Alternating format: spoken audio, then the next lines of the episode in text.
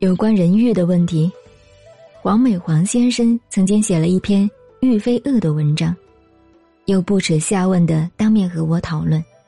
现在说句道歉的老实话，我真是既忙且懒。曾经托人要找这篇文章，但他始终未替我找来，所以一直没有拜读这篇大文。当时更无词以对。现在讲到人性和人欲的问题，同时又扯到希腊哲学柏拉图理情欲三分的说法，不得不临时转向。先把中国儒家学说有关情和欲的观念稍加解说。我们都是中国人，中国人引用中国文化，本来便是自己的家产，也用不着分家的太清楚。但是如果正式引用到学术上去，总要留点心才对。我们常听人说，孔子说的“食色性也”，其实错了。这句话是告子说的，而在孟子书上记述出来的，孔子并没有说过这句话，只在《礼记》的礼运篇中，孔子曾经说过：“饮食男女，人之大欲存焉；死亡贫苦，人之大恶存焉。故欲恶者，心之大端也。人藏其心，不可测度也。”美恶皆在其心，不见其色也。欲一以穷之，舍礼何以哉？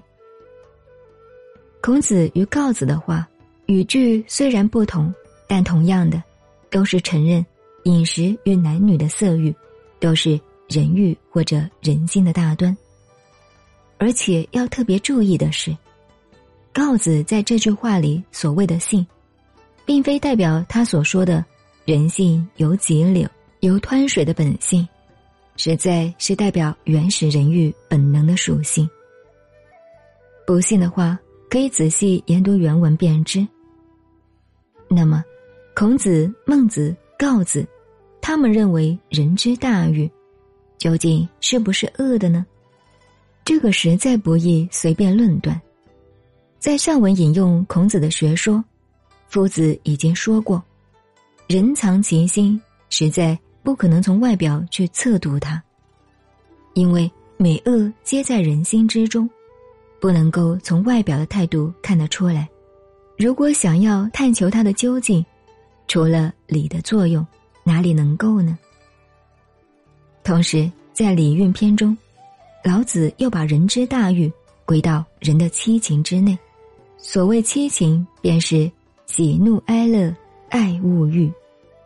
因此，便产生后世的儒家有了性和情的理念。自汉儒董仲舒以后，姑且不一一列举，最为明显的，到了唐代，李尧著的《复性书》时，便确切的提出性情的说法。至于欲的观念，约略而不重要，而欲是否就是罪，且待下文研讨。